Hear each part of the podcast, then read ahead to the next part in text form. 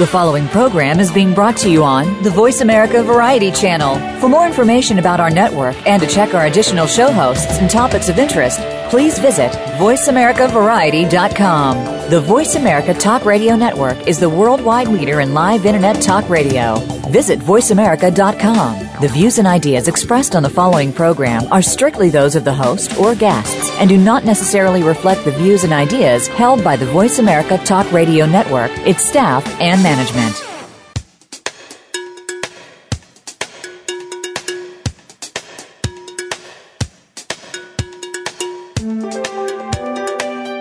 For Americans to grow up and become financially responsible. Let's talk about something important. If you're in it for the money, that's not a bad thing. Do you realize how much money he just saved us? This is The Financial Physician with Lou Scatigna. The Financial Physician. It's the fastest hour in Money Talk Radio. It's also my pleasure to see to it that decent, hardworking people in this community aren't robbed blind by a pack of money mad pirates. This is financial advice you can take to the bank. He's your money man. Show me the money. Your source for straightforward, no nonsense financial advice. Bring me your money questions because I'm here to help.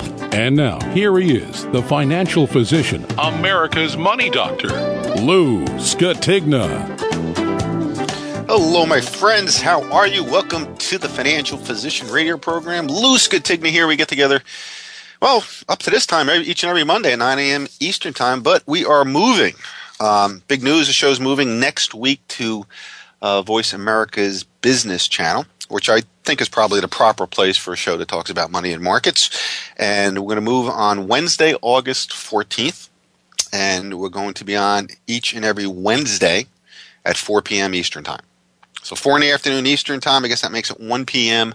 Uh, on the West Coast. Our live show, and of course, always archived on thefinancialphysician.com and right here uh, on voiceamerica.com. So next Monday, you won't be hearing us, so uh, no worries. Uh, we'll be just moving a couple days uh, ahead to Wednesday, August 14th, and we'll be on 4 p.m. And um, this is an advice show. And, and the whole idea when I came to Voice America from XM uh, was hopefully we're going to get a lot of calls. And, you know, that's the way my show has been over the 14 years I've been doing radio. It's been a call-in show uh, locally in the New Jersey Shore here. Uh, back-to-back phone calls, giving advice mainly to senior citizens about their money and what to do with it.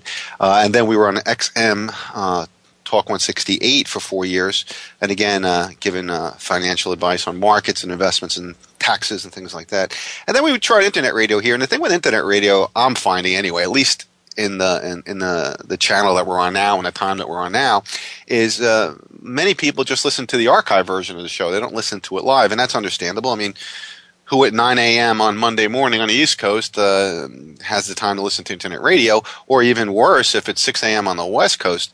I mean, nobody's going to listen live. People getting ready to go to work and so forth. So I'm happy that uh, I'm moving to the afternoon. Uh, and on Wednesdays and on the business channel, we're going to be a featured show uh, on the business channel again, starting next next uh, Wednesday, August 14th. Hopefully, you'll, you'll join us there. If you want to be part of our program here, 866 472 5788 uh, is the call number. Now let's talk about last week's economic news that came out. And there was a lot of it.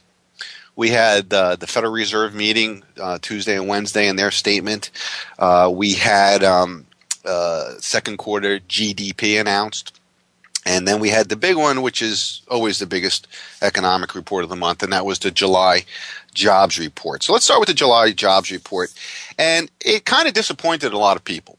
Uh, 162,000 jobs were created in July.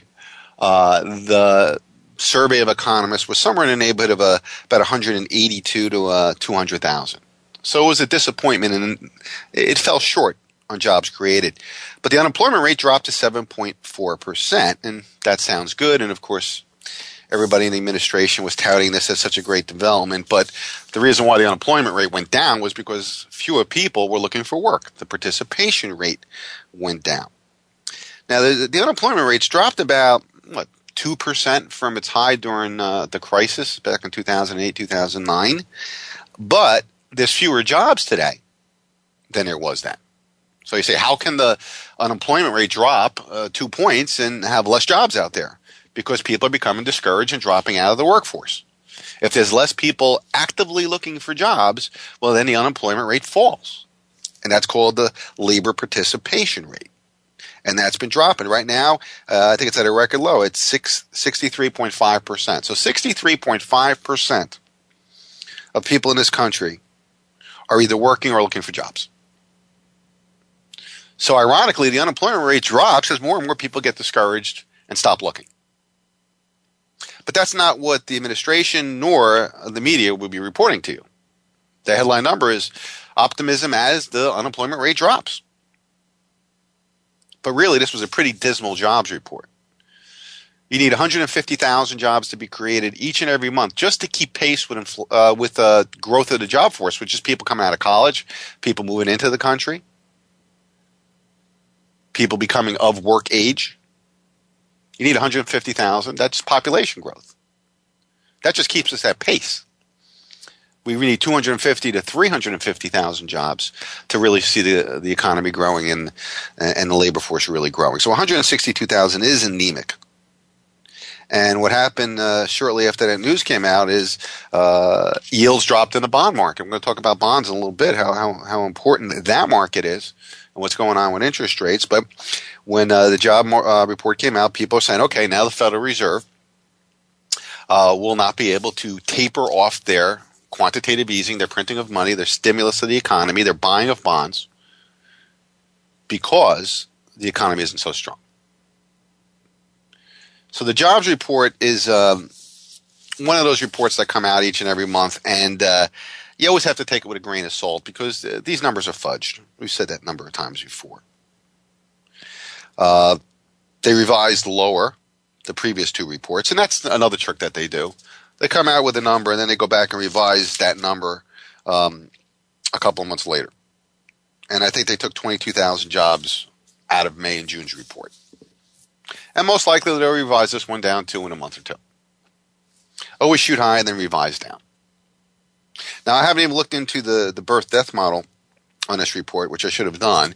And for those of you who don't recall, the birth death model is the estimate of how many jobs are created uh, by small businesses being started up or lost by small businesses being shut down. You never see losses, uh, or rarely see losses in the birth death model. And this is a number that the Bureau of Labor Statistics pulls out of thin air because there's no records of it. So they say, well, we thought 115,000 jobs were probably created uh, by the establishment of small businesses. I don't know about you. I don't know a lot of people running out and starting a business right now. So, I mean, I think this number is dubious at best. So that makes basically the entire jobs report dubious at best because we don't know what's real and what's not. But the bottom line to it all is uh, the job market is bad. Many jobs being created right now are part-time jobs. And think about it. You know, we'll talk about Obamacare later on and some of the things going on with that. But, you know, if you are a, an employer and you hire people full time and you have more than 50 employees, uh, then you uh, have to provide them with health insurance eventually or, or pay a penalty. And what companies are doing to position themselves ahead of the implementation of the employer mandate, which has been delayed a year, uh, is to not hire people full time. So the byproduct of Obamacare is really going to be less people working, at least less people working full time. And the jobs that we're seeing being created now are part time jobs. These are not good jobs. And if we look uh, even uh, even deeper into this, we see that what was it? Uh, let me look at my other page here. Uh, forty-seven thousand jobs are added to uh, retail and food services, mostly food service uh, and at bars. Thirty-eight thousand new jobs of the forty-seven thousand in retail and food. So, I mean, if you're a bartender um, or a waitress, I guess that's good. But these are not high-quality jobs that are going to expand the economy. So you got to be careful when you hear the media come out and you hear the administration come out and try to say that the job market is improving. It's not. Part time jobs being added is not improving the labor force or improving the economy. And those of you who are out there looking for jobs, you know what I'm talking about there. They're just not good jobs available, especially jobs with benefits.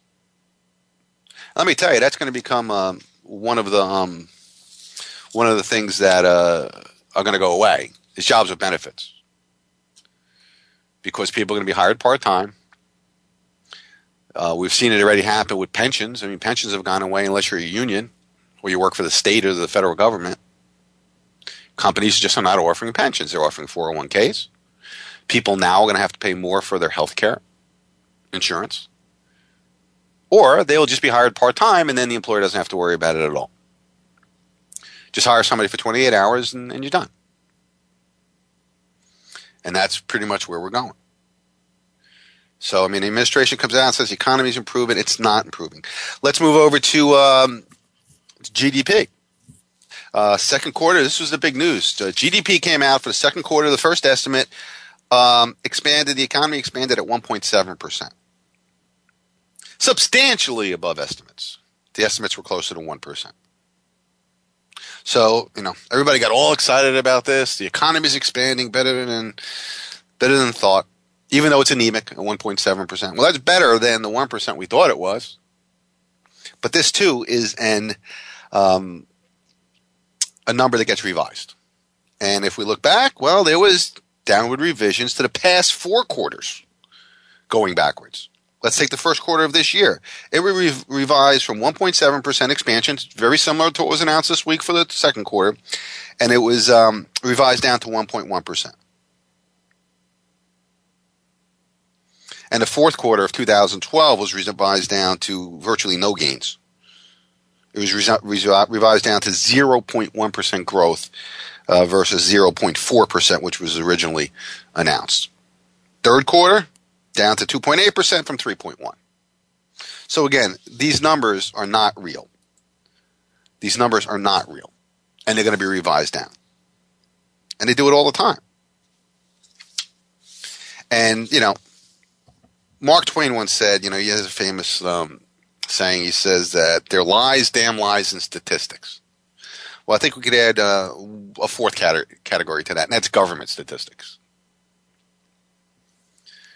and more specifically, um, statistics that are put out by the Obama government. Now, he's not the only one to play around with economic numbers or his administration. It's happened in other administrations as well. But this administration takes it to Orwellian heights, as it does everything else. And they come out and they say everything's great, everything's improving. The, the president's uh, policies are working. And you know, that's a scary part about what's going on now. It's just they come out and lie to you all the time. And the majority of people believe the lie. And they know that most, you know, a good portion of people are going to know it's a lie. But if the majority believes the lie, it doesn't really matter. And that's propaganda. That's simply what it is. It's economic propaganda. And they'll continue to do it, and the mainstream media will continue to come out and report it with a positive spin. Many in the mainstream media were coming out with the jobs report. Unemployment fell to 7.4%. This is great. When they know that the reason why unemployment fell was because of people getting discouraged and leaving the job force. But again, it's part of the agenda, it's part of the narrative that they want you to believe that things are getting better.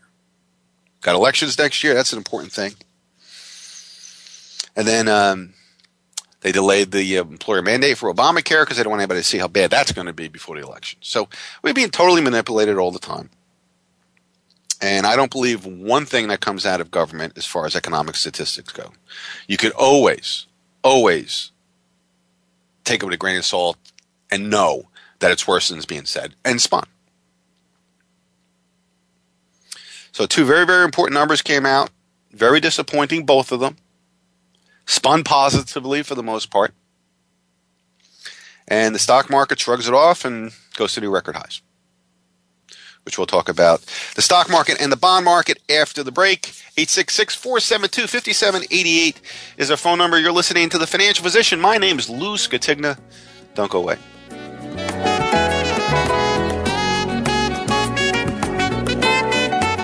Ask the experts. Call toll free right now 1 866 472 5787 and ask our All Star team to answer your question. That's 1 866 472 5787. Thank you for calling. VoiceAmerica.com. Conservation starts with us. Learn about environmental concerns each week when you tune in to Our Wild World with host Ellie Weiss.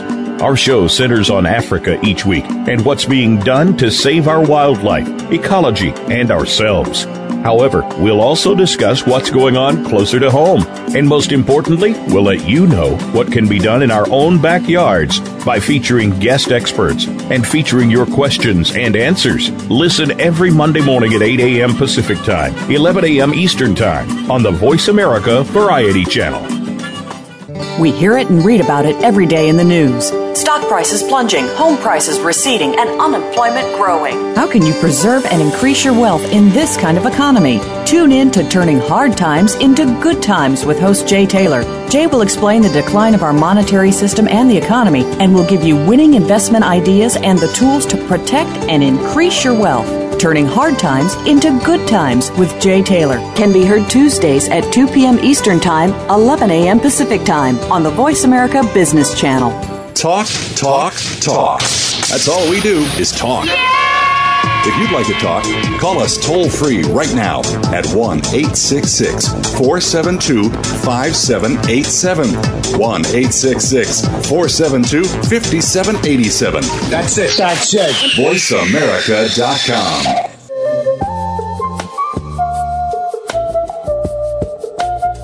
You're listening to The Financial Physician, and America's Money Doctor Lou Scatigna is here to help you. Call with your questions now at 1 866 472 5788. That's toll free 1 866 472 5788. Once again, here's Lou. All right, the Financial Physician radio program is moving. We're moving days, times, and stations. We're moving over to the Voice America Business Channel as a featured show, and we're going to um, start our first show there next Wednesday. Not this Wednesday coming up, but a week from this coming Wednesday, August 14th uh, at 4 p.m. Eastern Time and uh, 1 p.m.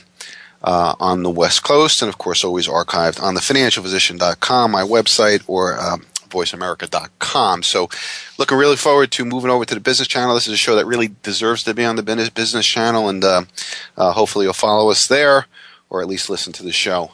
Uh, on our website. Also, my email address is lou at thefinancialphysician.com. Love your emails. Um, if you have any financial questions, comments on a program, things you want me to cover, uh, I'm happy to uh, respond to each and every email at lou at thefinancialphysician.com. And before the break, we were talking about the GDP uh, coming in at 1.7%. Uh, we talked about the, the non-farm payrolls report for July coming in with a disappointing 162,000 new jobs created. Uh, of which was uh, the mainstream media was spinning it very positively because the unemployment rate dropped. But if you look under the cover, um, you will see that the unemployment rate dropped, as it has for the last couple of years, because the labor participation rate dropped, which is the number of people who are actively employed or looking for a job. And this includes people who are discouraged. They don't look for a job because they don't think they could find a job. Are they any less unemployed? No, they're still unemployed, but the way government statistics work, they're not counted as employed anymore, and it makes the unemployment rate drop. To be honest with you, I'd be more comfortable with economic growth if I saw the unemployment rate going up, which would mean people are now coming out of the woods uh, and starting to look for jobs because they believe they can get them. So what we may want to see, uh, you know, to really show some improvement, uh, is uh, non-farm payrolls going up over two hundred thousand a month, and the unemployment rate ticking up closer to 8%. I know it sounds perverse, but that's the way government statistics are right now. They're all totally perverse. And I said before, you know, I mentioned Mark Twain's quote, there's lies, damn lies, and statistics. And I said you could add to that, you could add to that um, government statistics as the fourth one, which are, you know, probably the worst lies there possibly is. So uh, um, you can't trust anything coming out of Washington. That's the bottom line. You can't trust any government statistic that comes out. They're all lies. They're all massaged. They're all fudged in some different way. From GDP to employment to inflation. They're all they're all massaged in a way to make it look better. And all you have to do is just live in this economy, look for a job, try to make ends meet, go food shopping, fill up your car, and you'll know what the economy is really like record number of young men living with their parents now. Kids coming out of college with tremendous amount of debt and no job opportunities. Oh yeah, there's job opportunities. Uh, Forty-seven thousand jobs were created last month in food service and bars. So if you want to work at McDonald's, you probably could find a job. It won't be full time, but you probably could find a job. The other big uh, news this week was the Federal Reserve has their meeting about every six weeks, and then they come out on Wednesday at around two o'clock and they announce, uh, they make a statement, a written statement about interest rates in the economy, and uh, the markets hold their breath while this is happening and react to any word change that's in the statement. And back in June, the last meeting when the Fed came out, they announced that they may start tapering. That was the big quote unquote big word of the day tapering quantitative easing uh, before year end, if the economy warrants it. And that's the thing about Fed statements. They, they talk out of both sides of their mouth. They say we could taper or we could expand it, depending on what the economic numbers are. And again, the economic numbers aren't truthful anyway, so I don't know how they can figure that out. So the bond market dropped in June big time. The U.S. Treasury bond yield for the 10 year Treasury went from 1.6 to 2.6 in a very, very short order, which is a huge move in interest rates. Think about it what, 60, 70% increase in interest rates on a 10 year bond in one month? And we're still stubbornly there. We're at 2.6 as we speak. Um, so the Fed tried to, to walk back that statement because they saw the stock market getting shaky, they saw the bond market cratering, and uh, they started talking that back. Some Fed governors came out and said, "Well, you know, uh, the economy doesn't look that great, and you know, maybe we won't taper until later on." And they started walking it back.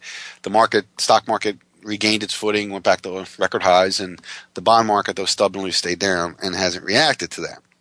So everybody was wondering what the Fed would say on this meeting.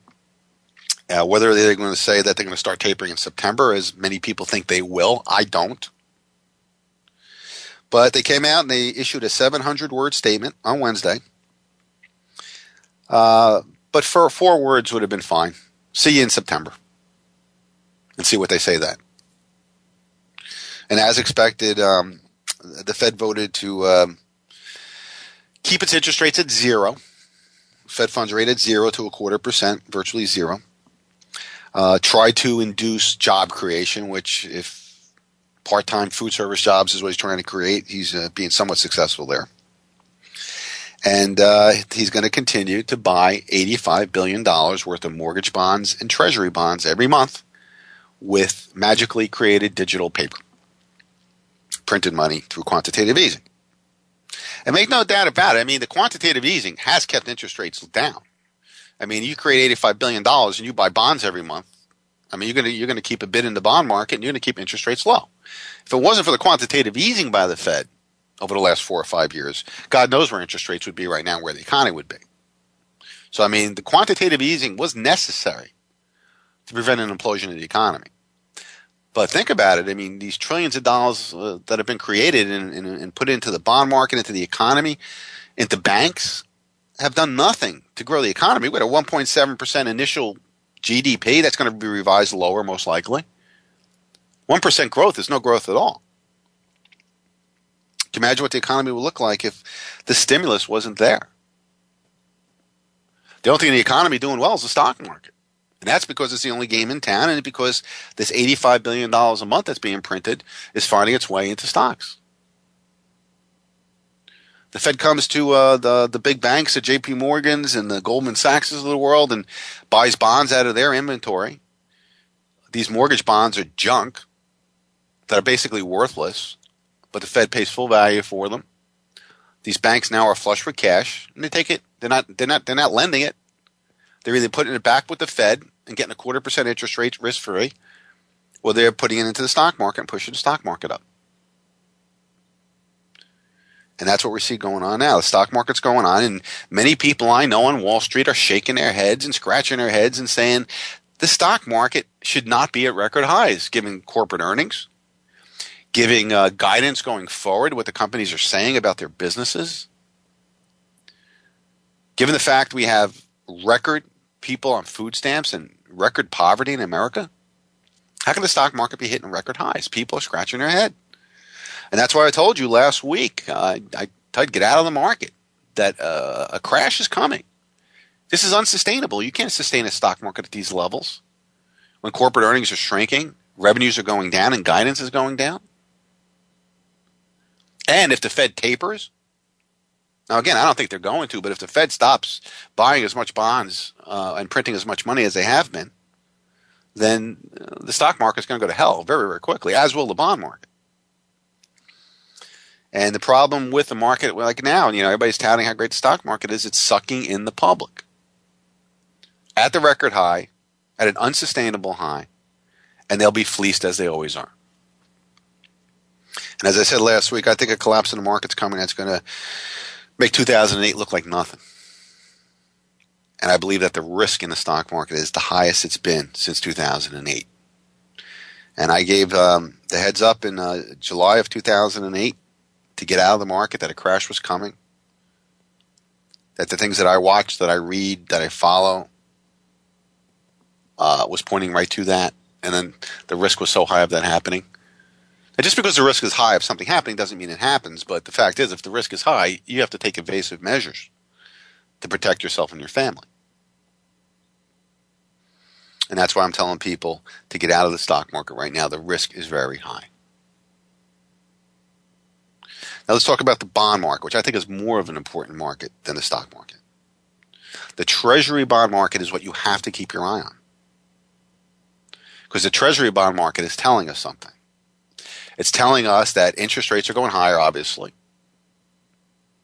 It's also telling us that foreigners are no longer robust buyers of our treasury debt. As a matter of fact, they're net liquidators now. So far this year, the Federal Reserve has bought approximately 70 to 75 percent of all Treasury debt issued. That's called monetizing the debt. Any country that's ever done that has ended with a currency collapse and hyperinflation. And I said when interest rates were 1.7, 1.8 percent, I said watch for two and a quarter to two and a half on the 10 year. Once we exceed that, we're in trouble. And as we stand today, we're at 2.6. We hit 2.7 something last week on a 10 year. And why is that important? Well, mortgage rates are tied to the 10 year Treasury bond. And we've seen mortgage rates go from about 3.5% in May to 4.4% today.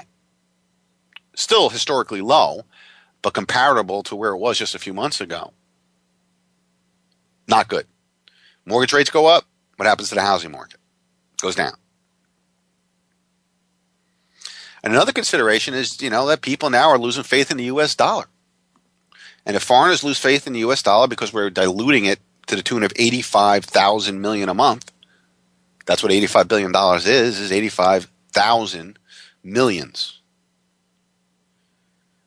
And if they lose faith in the U.S. dollar, and Chinese have made it well known that they're very concerned about what the Fed's doing, they're net sellers of U.S. dollars. And um, many countries around the world, many industries now are abandoning the dollar as the reserve currency, namely the oil market. And many of the BRIC countries, the emerging market countries, now are dealing with other countries uh, without using the US dollar. And the reason why the dollar has held up all this time is because it has been the reserve currency. So, very, very ominous developments in the treasury bond market. And we have to keep an eye on it. If we see treasury yields on the 10 year go past 3%, I think it's going to take the stock market down with it. And I think we're very, very close to having that happen. I mean, we're 2.6 right now. It's only four tenths of a percentage point. Now, and that's with the Fed buying $85 billion worth of bonds a month. So, you know, there's more selling than the Fed can buy right now. And if that gets out of control, then we'll see rapidly rising interest rates, which will be a destruction to the fragile economy that we have right now, to the housing market, to the employment market. And keep in mind, the U.S. government has $17 trillion in debt uh, an increase in interest rate in treasury market means that we're paying more interest on that debt. And just 1% increase on $17 trillion is $170 billion a year. That will go towards debt service, interest service, and not be available to fund social programs, the Defense Department. And what will happen is the deficit will grow, and then the Fed will have to keep printing more money to fund the deficit. See, it's a, it's, it's a vicious cycle here. Rising interest rates is the end. Is the end of what we know as uh, the U.S. economy as we've known it, because of the extent of debt that not only the government has, the federal government, cities. We see cities going under. Detroit's the, the most recent to file bankruptcy, and they're, they're just the beginning of it. rising interest rates is the death knell to the economy and the stock market and the bond market. So we have to keep a good eye on interest rates. Forget the, what the stock market does. The stock market is doing a levitation act. Again, all markets are manipulated, but, um, but the stock market, pay no attention to the stock market. Pay attention to the 10 year treasury yield. Put on CNBC every day and look at the 10 year treasury yield. If it goes over 3%, we're in big trouble. All right, time for a break. 866-472-5788 is our phone number if you want to be part of the program. My name's Lou Scatigna. You're listening to The Financial Physician right here on VoiceAmerica.com.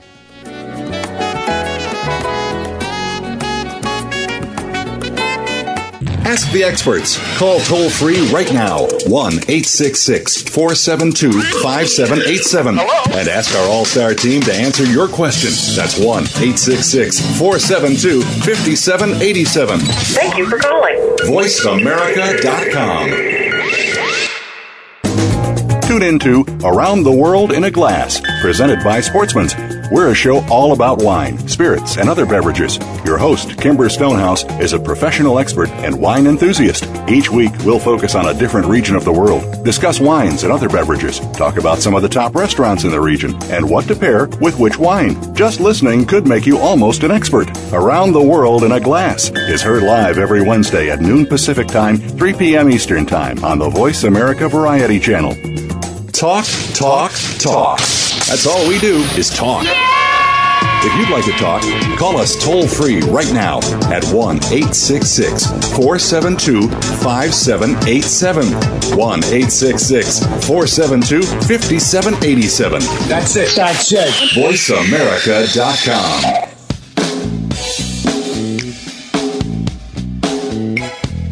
On The Financial Physician, we don't just cover the good time financial news, we cover the good, the bad, and the ugly. Have a question for America's money doctor, Lou Scatigna? Call him now at 1 866 472 5788 or email the show. Here's the address lou at thefinancialphysician.com. Now, back to Lou. All right, before the break, I was talking about the importance of the bond market, the Treasury bond market, especially, and, and the 10 year Treasury note and, and um, the yield on it, which has gone up quite substantially uh, just since June when the Fed mentioned the word taper, that they may stop uh, or at least slow down some of their money printing and bond buying, and it really unnerved the bond market. And the bond market has been totally supported by the Federal Reserve. The Federal Reserve's $85 billion that's being printed is going into the bond market and supporting yields and have kept yields at historic lows. I mean, 10 years ago, even five years, well, five years ago, maybe eight to 10 years ago, if you would have told almost anybody on Wall Street that the 10 year bond would yield as low as 1.4%, they'd think you're nuts. If anybody uh, was told eight to 10 years ago that money market rates are going to be zero, and that CDs will pay two tenths of 1%. People would think you're nuts. But these interest rates are, have been here because the Fed has panicked after the crash of 2008 and is really what they're what they're really trying to do is to recapitalize the banks. That's really what they're doing here by taking off their balance sheet bad mortgage loans, giving them fresh capital, having them put that capital at the Federal Reserve uh, on deposit and getting a quarter of 1% free interest. That's a nice deal. Just remember, the Federal Reserve is there for the banks. It's not there for you and me. And the Federal Reserve is nothing federal. Federal Reserve Bank is private. It has nothing to do with the U.S. government and answers to nobody. Very powerful organization, the Federal Reserve. Affect everything. And number one, they're there for the bankers because they are, the banks own the Federal Reserve. The Federal Reserve is a very nefarious organization. And you should read the book, um, The Creature from Jekyll Island. It's a book about the formation of the Federal Reserve and what their mandate is. And the Federal Reserve is 100 years old this year. It's formed in 1913. And supposedly their mandate is to keep inflation low and employment high. Uh, but their mandate really is to make sure that the banks make as much profit as possible. And everybody's got to be aware of that. Just think about what the Fed has done by putting interest rates at 0%, where CD rates are paying nothing, where money market rates. What have they done? They've just stolen income from savers. They've stolen the income from savers to put forth their pro banking agenda. And I feel bad for the for the senior citizen out there who's conservative, who saved a lot of money, and now was hoping to live about four or five percent interest in the bank, and now earn nothing. While at the same time, the cost of living is skyrocketing. Not by the CPI terms, but by living terms. So the Fed uh, really is a nefarious organization for the banks, for themselves, and are basically raping the public. And there's nothing federal about the Federal Reserve. And everybody hails Ben Bernanke as a hero. Well, maybe he is because uh, because he's kept it together. After they tried to destroy it, the banks, he came in and bailed them all out, including the taxpayers bailing them out. And, and uh, they're making their bonuses. They're doing well. Uh, we have record stock prices, and meanwhile, the people on Main Street can't find a job. Oh, yes, they can find a job as a bartender or food service at McDonald's, part time. Let's shift gears a little bit. Um, big news last couple of weeks about Obamacare. As we're getting closer and closer to the implementation date, uh, people are starting to be uh, a little concerned about what's really in this bill. 3,000 page document with a lot of leeway. I mean, everything that's going to happen is not in the bill. It gives a lot of leeway to uh, Health and Human Services to decide the regulations. The regulations aren't in the bill, just the, the broad issues. So there's a lot of freedom by the administration to do whatever they want with a lot of this. And it was announced uh, a couple of weeks back on a Friday afternoon, just before a holiday weekend, uh, that the Obama administration would unilaterally uh, delay the employer mandate one year. Now, the employer mandate is where the employer, if he has 50 employees or more, working over 28 hours or 29 hours, uh, has to give health care coverage to their employees or face a penalty, a tax or penalty, whatever you want to call it. So there was obviously a lot of concern within the business community. And uh, the Obama administration decided to give them another year before they have to do this. Okay, but there's a second part to Obamacare, and that's the individual mandate, where individuals have to get their own insurance if they don't work for a company or pay a fine. Now, there is um, Casey Research is one of the websites I read, and there was a um, an article written by um, by a, a, doctor about Obamacare, and he goes on to uh, she goes on to uh, uh, explain what it really means. And she warns that the delay of the employer mandate by one year will force Americans into the single payer system, raising insurance premiums and encouraging liar subsidies that might prove fiscally devastating. Not to mention that under the new healthcare system, you may well end up dead. So she has a good explanation here in this article, and I'm going to put up on my website about what Obamacare really is. Because none of us really know. I mean, you got to pass the bill to know what's in it. It's thousands of pages and so forth. We still don't know. But as we're getting closer to implementation, we're starting to know. Obamacare is a hodgepodge of new regulations, requirements, and penalties. Now, she defines the three terms, which, while obscure today, uh, should begin to enter your everyday vocabulary as Obamacare continues to take effect. First one health insurance exchanges are the basket of qualified insurance policies that meet the new healthcare law requirements for expanded coverage. These may be set up by the states. Many are refusing to do so due to the high cost and a fear of bankrupting the state or the federal government. The exchanges are supposed to be fully operational by October of 2013. That's this year. Uh, but it is questionable whether they will actually be in place by that deadline. So we'll see if they delay that as well. The individual mandate requires that individuals purchase health insurance that meets the new expanded federal requirements. Individuals who do not comply face a financial penalty. Individuals who fall below minimum income levels will be eligible for taxpayer funded subsidies to buy health insurance. Now keep this in mind. This is a key, key, key thing here to Obamacare is that low income people, and it's not that low, will be eligible for taxpayer funded subsidies to buy health insurance. Now, the employer mandate requires that businesses with more than 50 full time employees must provide health insurance for all employees, and that insurance must meet the new standards set forth in the new law. Businesses that do not comply must pay a financial penalty for each employee, which for large companies can run into millions of dollars annually. And this is the piece of Obamacare that was delayed by one year. And of course, it's not just an insurance policy, it has to have minimum standards, which are pretty high. These are pretty good plans, which are going to cost a lot of money for the individual mandate and also the employer mandate. Now, keep in mind, the employer mandate has been delayed a year, but the individual mandate is going to start this year. So, why delay one component of Obamacare and not the others?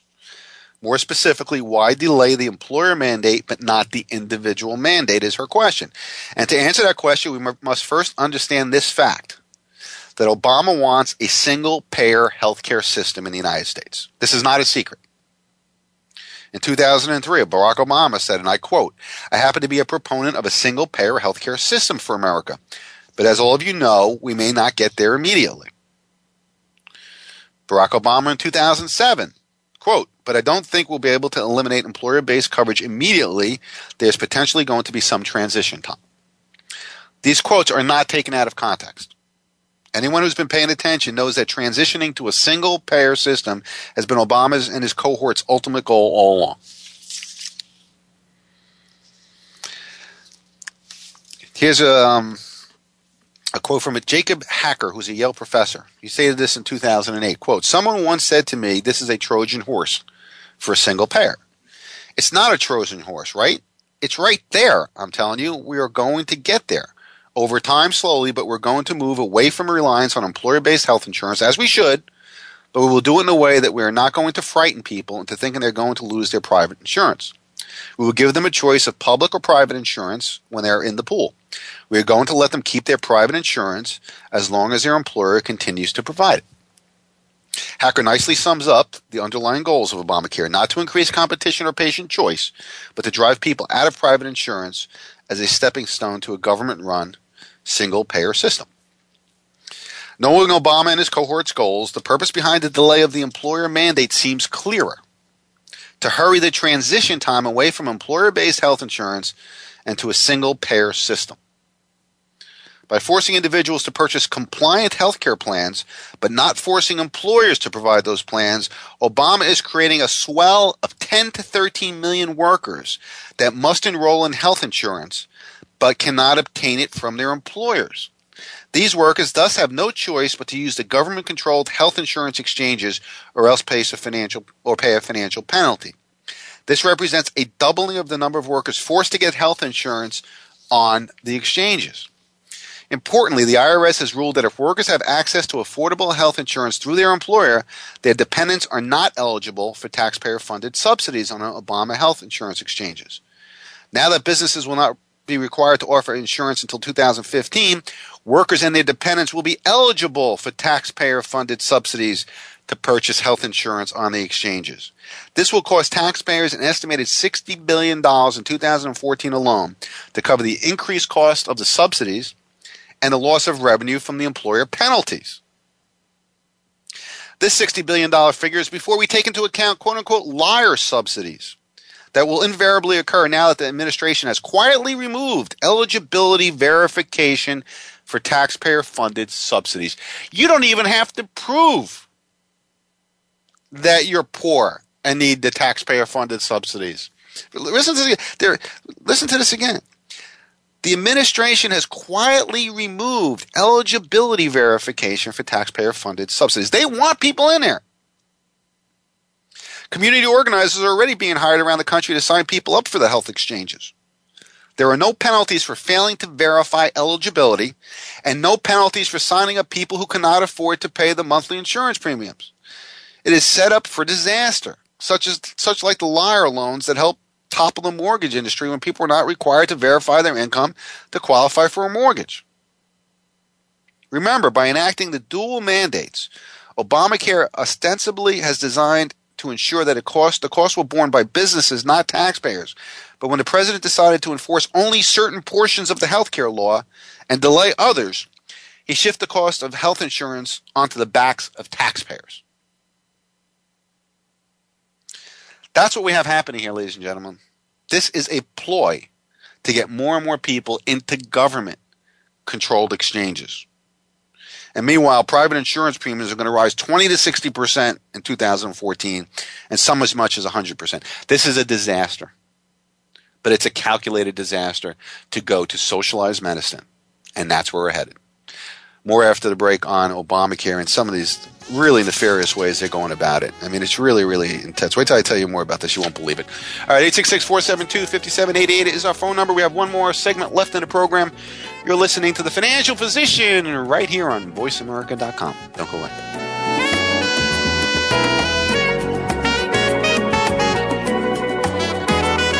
News, opinion, your voice counts. Call toll free 1 866 472 5787. 1 866 472 5787. VoiceAmerica.com. Listen for Trust Across America every week on the Voice America Variety Channel. Tune in as host Jordan Kimmel is joined by national experts in the fields of accounting, finance, organizational behavior, and sustainability, as well as companies that are applying strategies that are enabling them to be recognized as doing the right thing by the American Trust Awards. Your host Jordan Kimmel is himself a trusted professional with years of experience in applying strategies and consulting with today's leading firms. Trust Across America is heard Wednesdays at noon Eastern, 9 a.m. Pacific on Voice America Variety. Each week, Jimmy Gould brings you the stories and the people that you want to hear about. Tune in to A Current Life to hear about the journey to success, how our guests became the people they are today, and the highs and lows they experienced along the way. Each hour will leave you inspired and entertained as Jimmy gets up close and personal with every week's guest and shares ideas you can identify with and apply to your own life. A Current Life with Jimmy Gould airs Fridays at 3 p.m. Eastern Time, noon Pacific Time on the Voice America Variety Channel. Ask the experts. Call toll free right now 1 866 472 5787 and ask our All Star team to answer your question. That's 1 866 472 5787. Thank you for calling. VoiceAmerica.com.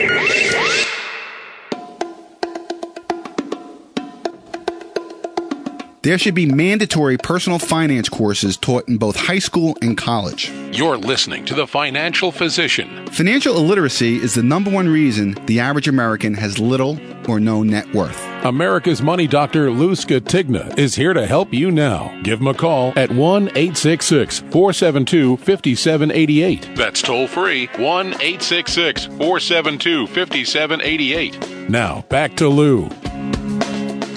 All right, we're talking about Obamacare, the train wreck that's known as Obamacare, and uh, how it's starting to be implemented. It's going to start this October, and uh, we're talking about uh, an article that was written by a doctor that it's an expert on Obamacare, and and she she goes on to say that the reason why the president delayed the employer mandate one year, but not the individual mandate to get health insurance, is to get these people that would have had health insurance by their employer. You got to understand it. If the employer was mandated to give me health insurance because I work for the company, then I don't have to pay for it, right? I'm getting it from my employer. Uh, I may have to kick in for some of it, whatever. That's a, that's on an individual basis, but I would have health insurance. Now, since the employer doesn't have to give it to me for a year, I'm still mandated to have health insurance. So I have to now go out and buy health insurance or be penalized and most likely, I'm going to have to go to one of these exchanges and get into government run healthcare, government funded healthcare. And the reason for the dual mandate of, of, of, the employer mandate and the individual mandate for those who didn't have uh, employer with 50 employees or more was to share the burden between taxpayers and businesses uh, for healthcare coverage. By delaying this one year, they're throwing 13 million people now into the government side of healthcare. And what she says in this article is that it's the plan all along to get one single payer system and to bring people in here. And the most incredible thing about it is there's no eligibility verification to get these subsidies by the government to get health insurance on the exchanges. You don't have to prove it, which just blows my mind. It's like going on food stamps but not having to prove how much money you make. It's crazy. And meanwhile, we're seeing private insurance plans rise between 20 and 60% next year, and some as much as 100%. Now, I have uh, Horizon Blue Cross Blue Shield in New Jersey here, and I have a group plan. My plan has gone up 50% the last two years since Obamacare was passed, not even instituted yet. It's outrageous the amount of money that we're paying per month, per family for health care insurance. And it's being predicted to go up as much as 100% from there. It's crazy. It's really prohibitively expensive. And, and, and the, the, the government's exchanges are going to undercut private insurance companies. And how long will private insurance markets survive with, with, with such exploding cost and competition?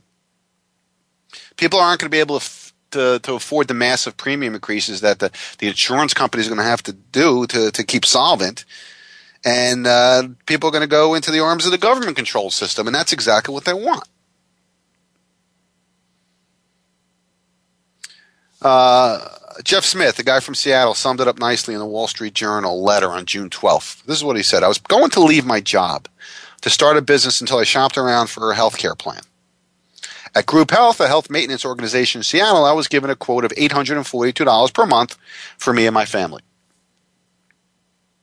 But that would increase to 2320 a month starting in January 2014 when Obamacare kicks in, a 276% increase. Why? Because I would be forced to carry coverage I don't want and don't need, such as maternity care. Welcome to the world of socialized medicine, courtesy of the Unaffordable Care Act. And that's what this is. For many people, it's just unaffordable to pay for this insurance.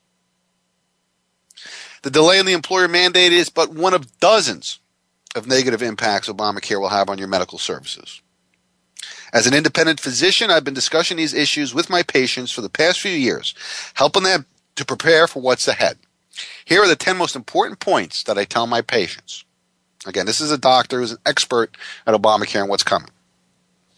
One, your private insurance premiums will cost more and more each year. Two, you will lose the choices and flexibility in health insurance policies that we've had up until now.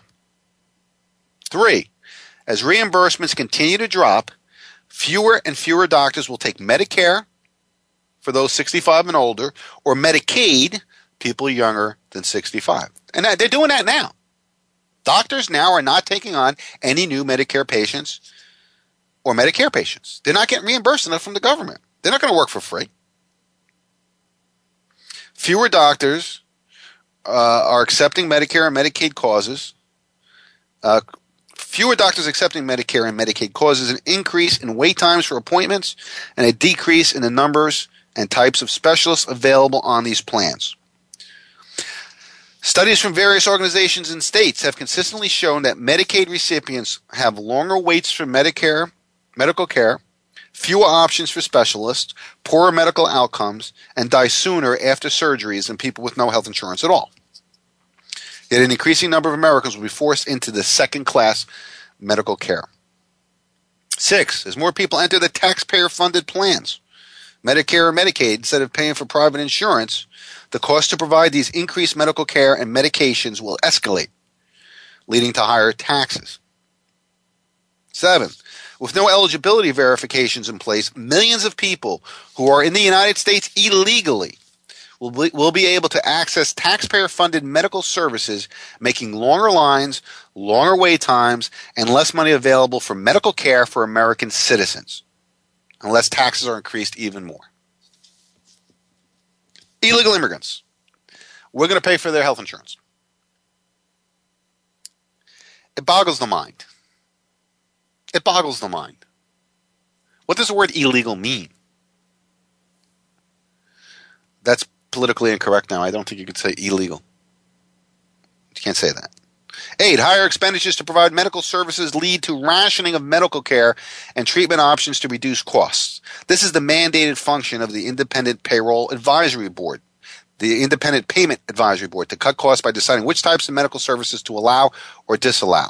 If you are denied treatment, you have no appeal of IPAB decisions. You are simply out of luck and possibly out of life. This is a radical departure from the appeals process required for all private health insurance plans. Further, the IPAB is accountable only to President Obama and cannot be overridden by Congress or courts. The IPAB is designed to have the final word on your health. And under current regulations, if medical care is denied by Medicare, then a patient is not allowed to pay cash to a Medicare contracted physician or hospital or other health professional. Patients who need medical care that is denied under Medicare or Medicaid will find themselves having to either look for an independent physician or hospital, quite rare these days, or go outside the U.S. for treatment. And expect a loss of medical privacy. Beginning in 2014, if you participate in government health insurance, your health records will be sent to a centralized federal database with or without your consent. So that's Obamacare, and it's explained very well in this article by this doctor. And this is what's coming your way. And the delay of the employer mandate is to move us quicker to a one pay system.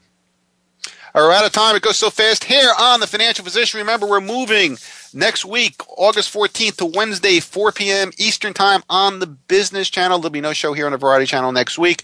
Remember my website, thefinancialphysician.com. My email is lou at thefinancialphysician.com. Have a wonderful week, and please join me next week for the next edition of The Financial Physician.